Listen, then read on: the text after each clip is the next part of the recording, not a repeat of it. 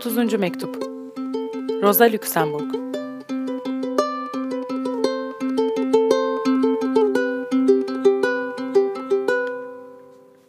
Berlin. Yaklaşık olarak 13 Ocak 1900.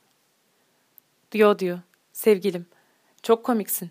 Önce terbiyesiz bir mektup yazıyorsun, sonra benim yazdığım gelişi güzel cevaba, yazdığın karttaki üslup uzun bir mektup yazma isteğimi engelliyor diye karşılık veriyorsun.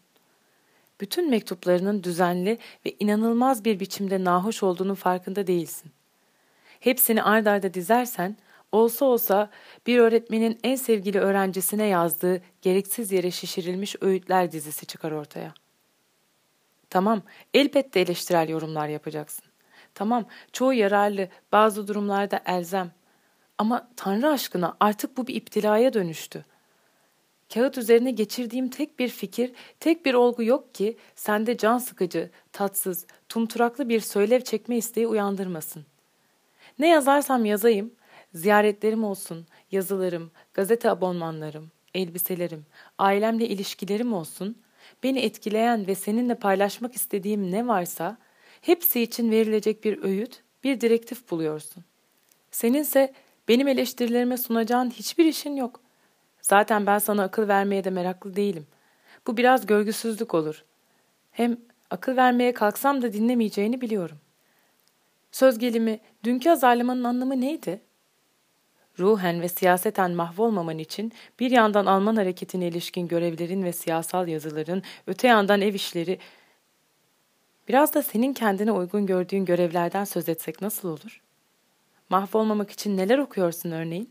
Mektuplarının içeriğine ve havasına bakılırsa korkarım ben Berlin'de mahvolmadan çok önce sen Zürih'te mahvolacaksın. Tatsız bir şey bu. 2-3 haftada bir beni mahvolmaktan kurtarman gerçekten tatsız. Bütün bunlar senin o eski tutkundan kaynaklanıyor. Ahlak dersi vermek. Bu beni Zürih'teki başlangıçtan bu yana hasta etmiştir. Yaşamımızı da alt üst etti. Tanrı tarafından bana vaaz vermekle, ne konuda olursa olsun bana akıl öğretmekle görevlendirildiğini sanıyorsun galiba.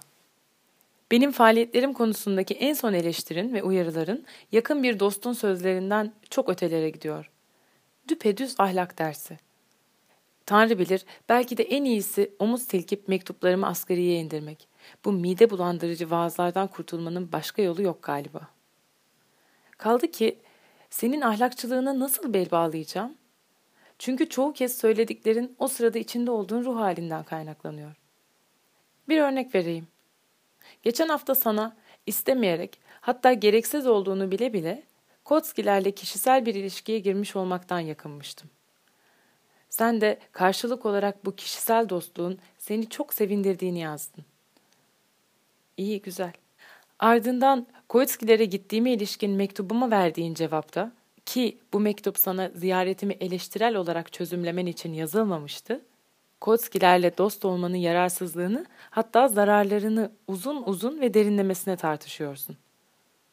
Bu iki görüşü bir arada nasıl değerlendirmeli? Kolay. İlkinde hayatından memnundun, ikincisinde berbat bir ruh hali içindeydin. İşte böyle zamanlarda her şeyin üzerine kapkara bir boya çekip beni mahvolmaktan kurtarmaya soyunuyorsun. Bir şey daha var. Beni ancak öğüt verenin kendi uyguladığı öğütler ve ilkeler ilgilendirir. Öğütlerinin yanı sıra biraz da kendi işlerinden söz etmeni rica ediyorum. Doktora tezin ne alemde? İlerliyor mu? Sistemli entelektüel çalışmaların nasıl gidiyor? Ana vatan gazetelerinden hangilerine abonesin? Hangilerini okuyorsun? Seni bir güzel naftalinleyip kaldırdım işte. Gördün mü? Bugün bana yarın sana, arayan belasını da bulur Mevlasını da, tencere dibin kara, seninki benden kara. Daha bir sürü gerçek leh atasözü sıralayabilirim ama leh dilinin inceliklerini kavrayabileceğinden emin değilim. Bu nedenle Mr. Jowierski'nin klasik bir leh piyesi, kotardığı son bir sözle bu konuyu kapatayım. Kedi yaşlandıkça kuyruğu dikleşir. Bunun ne anlama geldiğini kendi başına bulup çıkartacak kadar zekisin.